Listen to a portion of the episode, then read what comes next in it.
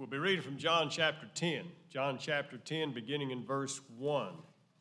John chapter 10, beginning in verse 1.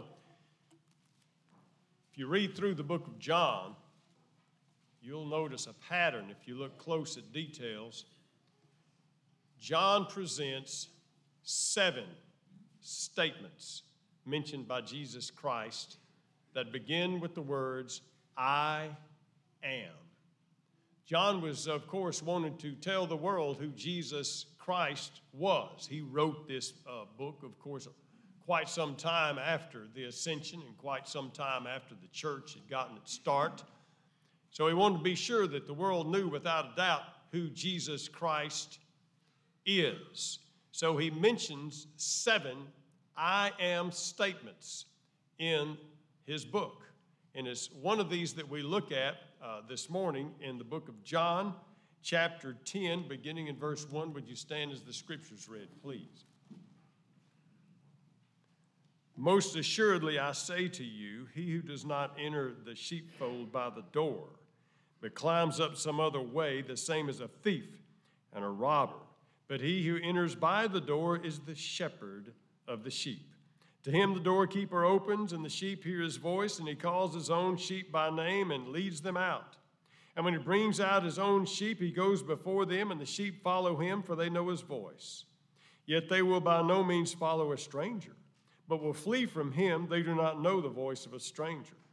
Jesus used this illustration. They did not understand the things he spoke to them. Then Jesus said to them again, Most assuredly I say to you, I am the door of the sheep. All who ever came before me are thieves and robbers, but the sheep did not hear them. I am the door. If anyone enters by me, he will be saved and go in and out and find pasture. The thief does not come except to steal and to kill and to destroy. I have come that they may have life, they may have it more abundantly. I am the good shepherd. The good shepherd gives his life for the sheep. But the hireling, who is not the shepherd, who does not own the sheep, sees the wolf coming and leaves the sheep and flees, and the wolf catches the sheep and scatters them. The hireling flees because he is a hireling and does not care about the sheep. I am the good shepherd, and I know my sheep, and I am known of my own. As the Father knows me, even so I know the Father, and lay down my life for the sheep. And of the sheep I have, which are not of this fold, them also I must bring, that they will hear my voice. There will be one flock and one shepherd. Therefore, my Father loves me, because I lay down my life that I may take it again. No one takes it from me, but I lay it down of myself. I have the power to lay it down and I have the power to take it again. This command I have received from my Father. Therefore, there was a division again among the Jews because of these sayings. Many of them said, He has a demon and is mad. Why do you listen to him? Others said, These are not the words of one who has a demon. Can a demon open the eyes of the blind? Let's pray together. Father, we thank you for your word. We thank you for showing us who Jesus is very plainly. Thank you, Father, for presenting Jesus in pictures that we could understand. We ask as we look at this passage of Scripture, show us who Jesus is and show us where we are in our lives with you. If there's any need for decision or commitment, we ask that would be made today, that we can leave here knowing we are listening to the voice of the shepherd. In Jesus' name we pray. Amen. You may be seated. I know we have chapter divisions uh, throughout the Bible, and a lot of times we are prone, of course, just for convenience sake, to take uh, passages of Scripture a chapter at a time. A couple of weeks ago, we looked at the man who was born blind that was healed by Jesus. This is actual a continuation of the same event no time passed between chapter 9 and chapter 10, and the two are connected together because if you realize they were asking about why is he saying these things? Why is he claiming the things that he's claiming? And some said, oh, he has a demon. And then the other said, No, no, no. Can one who has a demon open the eyes of the blind? They were referring back to chapter 9. All this happened at the same time. And they are connected if you look close at what we'll be looking at. First of all, Jesus wants to let the folks know who he is. Who he is. And one of the I am statements, he gives a familiar image to communicate his offer of salvation. Every town and every village, there were people, many of them, that were involved in raising sheep. Not everybody, but in every town, in every village, there was a communal fold. And what would happen is the shepherds of the area would let their sheep out to their various pastures all around the town or the village. And at night, they would all come in, and every town and every village had a community fold. Now, the fold was a corral, a corral that they would bring the sheep into for safety. In a town or a village, a lot of times it was constructed out of wood or stone. It was high walls with one opening in the front of it they would typically hire a doorkeeper or a gatekeeper, and you saw Jesus refer to that. And they would bring those sheep in every night, and the sheep would be safe in the fold. And every morning, about daylight, the various shepherds would come. And the shepherds would come, and all these different sheep were in the fold of, of a lot of different shepherds. And the shepherd would come, and every shepherd had a distinctive call. It might be a whistle, might be a yelp, might be something else. And when that shepherd came to the door of the fold and issued his call, every one of his sheep and only his sheep would turn around and leave the fold with the shepherd. Then the other shepherd would come and his sheep would come and leave the fold with that shepherd. So when Jesus was talking about the fold and the shepherd and the door and the sheep hearing his voice, even people that didn't raise sheep knew about this. What Jesus was trying to do is give them a familiar picture so they could relate to exactly who he is. And as he talked about being the door of the fold, it was something they were familiar with. We have to kind of do a little history lesson to get the picture, but they were familiar with that. When he talked about as being the shepherd and the sheep hear, his, they'd seen all that in action. Now, most of us have not seen that in action. But if you read through the scripture and see the picture, you realize, oh, yeah, that's a, a wonderful picture. His listeners knew this setting well, so they got the picture immediately. But Jesus just didn't use a familiar picture to tell the folks who he is, although he did a lot of this through parables. In this instant, he was using a biblical image to proclaim who he is. You see, there are over 17 references in the Old Testament as God being the shepherd. We know that. I'm just going to just give you two of them. The 23rd Psalm, the Lord is my shepherd. The whole psalm talks about the care of the shepherd for the sheep. The hundredth psalm, we are the sheep of his pasture. And so people knew when you talked about God, one of the most familiar images biblically that people had of God was God being the shepherd. And when Jesus said, I am the good shepherd, he was saying a lot to these people because not only did scriptures speak of God being the shepherd, but scriptures also foretold that the coming Messiah would be the shepherd. Passage of scripture I referred to is in Ezekiel chapter 34. Ezekiel chapter 34, verse 23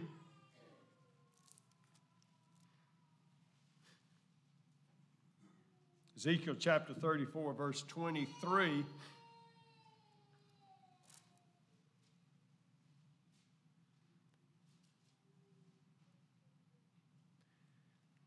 God says, and of course, Ezekiel is looking forward to the coming of the Messiah, and to make things clear, he said this I will establish one shepherd over them, and he will feed them. My servant David, he shall feed them and be their shepherd. I and I, the Lord, will be their God, and my servant David, a prince among them, I, the Lord, have spoken. Well, David was already passed away many generations before. But they knew when he speaks of David, he's speaking of somebody from the lineage of David, somebody from the royal family of David. And when he talks about the Messiah, he said, I will establish one shepherd over them. One page over or so in chapter 37, verse 24 David, my servant, will be king over them. They shall have one shepherd. One shepherd. Later on in the book of Micah, chapter 5, it says, My shepherd, uh, my son will stand and feed my people. In other words, feed there means uh, shepherd, the original language. Now, quite interesting. This passage of Scripture comes two verses after the Bible predicted, Though thou, Bethlehem, are small among the towns of Judah, out of you will come the Messiah, and he'll stand and shepherd my people Israel. Now, folks were familiar with this because if you remember, when the wise men came from the east 30 years or so before and said, We're looking for the king of the Jews. Where's he going to be born? the Bible scholars that time, in that same generation, said, We know where it's going to be born. Going to be born in Bethlehem. But in that same passage of Scripture, it says, And the one born in Bethlehem will be the shepherd. He'll be the Messiah. The Messiah is the shepherd. Jesus comes on the scene and he says, Verily, that's the King James. Most assuredly, that's of course modern language. But if you see verily, it is very important. So Jesus saying, Heads up, listen up. I am the good shepherd. He didn't say, I'm a good shepherd, a good shepherd. He said, I'm the good shepherd. So it left no doubt in anybody's mind what he was claiming. He was claiming, you remember back in the Old Testament, it speaks of the coming shepherd. And he says, I am the good shepherd. I am that person to come and to feed and to nourish and to protect. I'm the shepherd. I'm the good shepherd. This is after undeniable proof of his ability. And you remember a couple of weeks ago, we referred back to the Old Testament passages and said, How are you going to know when the Messiah is among you? Oh, blind eyes will see, deaf ears will hear. People who can't walk are going to jump up and dance around. People who can't speak are going to sing praises to God. All that was happening. That had just happened. And there were people who were opposed to him that were trying to wave it off that he had a demon and he was not the one that the Bible had spoken of. Jesus refers to a biblical image to establish exactly who he is the Good Shepherd, the coming Messiah, the Son of God. But he goes further than that. Jesus appeals for a personal decision to follow him. You know, it's one thing to know about Jesus. I think everybody here knows about Jesus. It's another thing when we take that information we know about Jesus and we make a personal decision about what we're going to do with Jesus Christ and what, how we're going to respond to Jesus Christ. Look in verse 7 of John chapter 10. Jesus said to them again, Most assuredly, I say to you, I am the door of the sheep. All who ever came before me are thieves and robbers, but the sheep did not hear them. I am the door. Listen to this. If anyone enters by me, personal decision, if anyone enters by me, he'll be saved and go in and out and find pasture. Jesus is the door to salvation. Now, here's how this works. Why would Jesus say he was the door? Well, as I mentioned before, the fold or the corral only had one entrance. Now, that's especially true when the uh, shepherds were out in the field, away from town, and a lot of times they would do that as they would go into the wilderness areas, the upper country, because the pasture land was better up there through different times of the year. And they would not live in town, they would have their sheep miles and miles away in the wilderness. Nighttime comes, they had to protect those sheep. So they would have either built up in their pasture range a corral out of stones, or a lot of times it would be out of thorny bushes. And they would have that corral there, pretty high walls to keep out the lions and the wolves and bad men. They would pull their sheep into there and they'd have one opening. The shepherd would lay down in that opening so that anything that got to those sheep had to go through him. He was the door. Now, to us, we have to have the history lesson, but when he said, I am the door of the sheep, everybody knew what he was talking about. He was the gatekeeper. Nothing entered in and out of there without the knowledge of the shepherd. And once the sheep were in, they didn't leave there without having to go over the shepherd. He knew exactly what they were doing, where they were going. He had his thumb on them 24 hours a day, especially at night when it was important. He said, I am the door. And he says this If anyone enters by me, he'll be saved. Wow.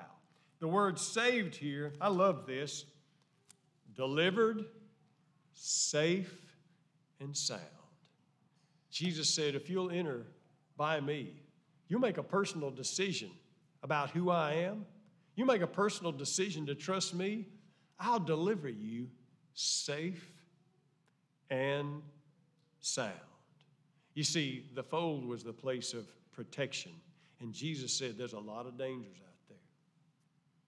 There are thieves and robbers. Now, thieves would come by stealth, robbers would come by force, and he says they don't have any interest except to steal and to kill and destroy. And he says there's a lot of things that can steal your joy, a lot of things that can steal your peace, a lot of things that can steal your sense of purpose, a lot of things that can steal your security. And Jesus said, Why don't you come to me and I'll protect you from all of that? And you'll get into this fold and you'll get into me and you'll be safe and sound. You see, the fold, Jesus Christ offers the ultimate permanent protection. If you read a little bit further down the chapter, in chapter 10, verse 27,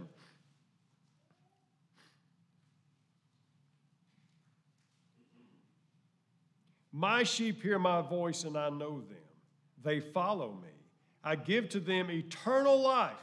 They will never perish. And listen to this neither shall anyone snatch them out of my hand. Neither shall anyone ever snatch them out of my hand. He says, Once you belong to me, I've got you in the grip of grace. I've got you. And he goes even further.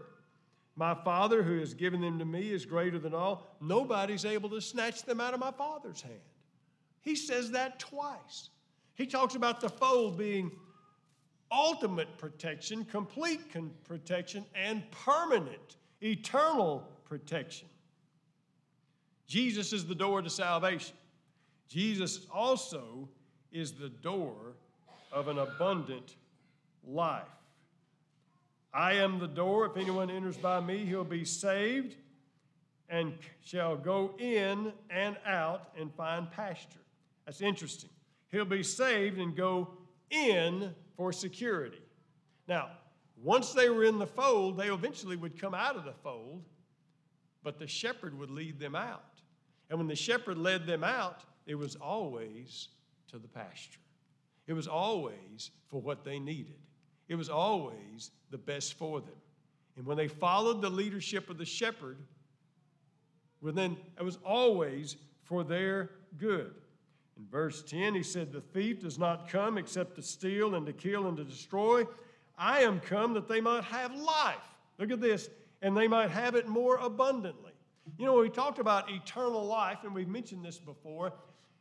The concept of eternal life, as is discussed in the days of Jesus, is not just eternal as in length, it's eternal and is its completeness, its fulfillment. He said, I just don't want you to exist and live forever. I want your life from now on to be an abundant life.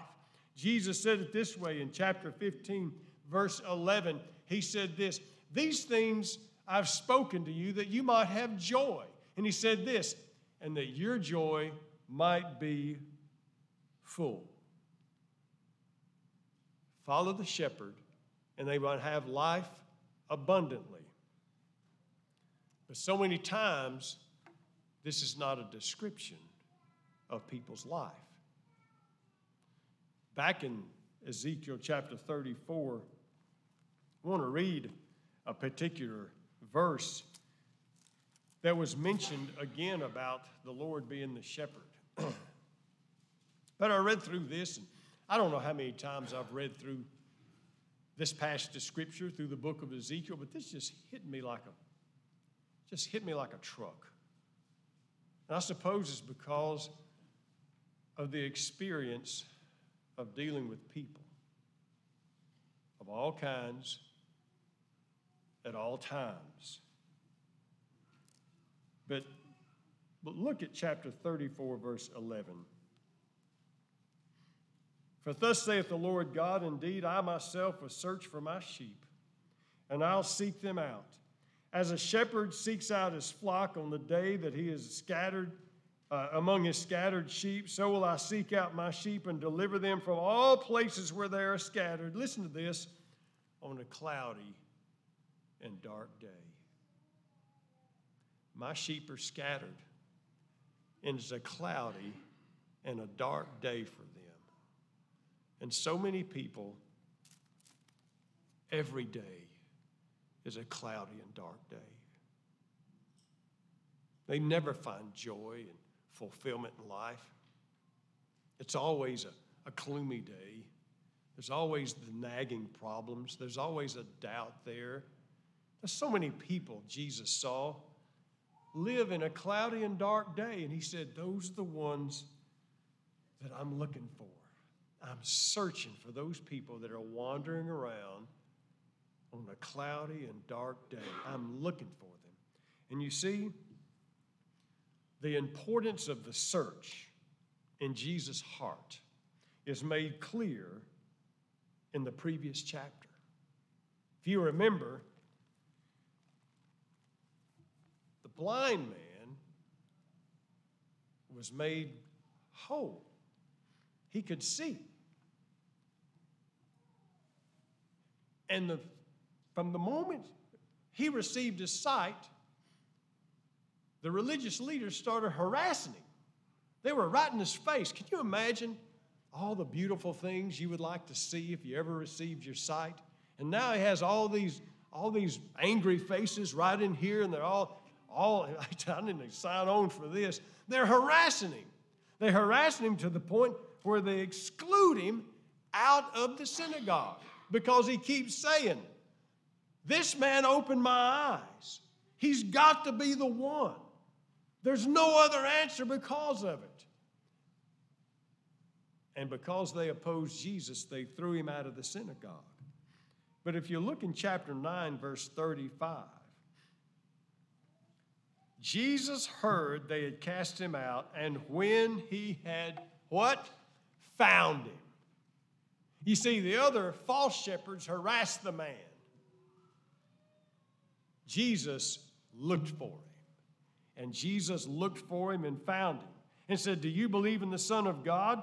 He answered and said, Who is he, Lord, that I may believe him? Jesus said to him, You have both seen him, and it is he who is talking to you. He said, Lord, I believe, and he worshiped him. So he looks for this guy, and he finds them. He finds him. Then, when he finds him, he says, Do you believe in the Son of God? So he looks for the lost sheep. And when he finds them, he says, Do you believe? Would you like to come and enter the fold? Would you like to come in by the door and be delivered safe and sound? You see, that's the search. But in this passage of Scripture, we see another evidence of the search. Jesus is unwavering in his search for lost sheep, despite the constant opposition that he faces. If you turn back to chapter 5, we do a little walk through the book of John very quickly. Look how constant and how vicious it was. Chapter 5, verse 16.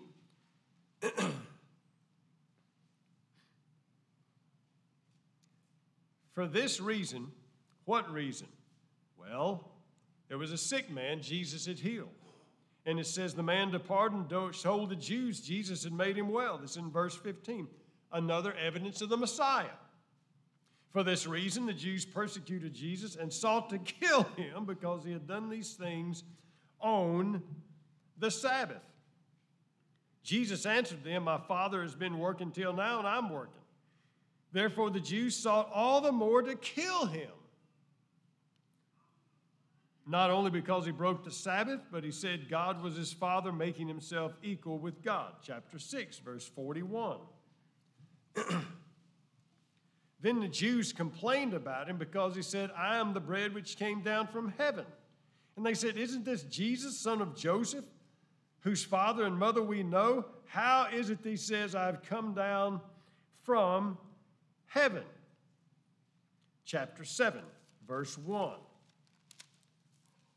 After these things, Jesus walked in Galilee. He did not want to walk in Judea because the Jews sought to kill him.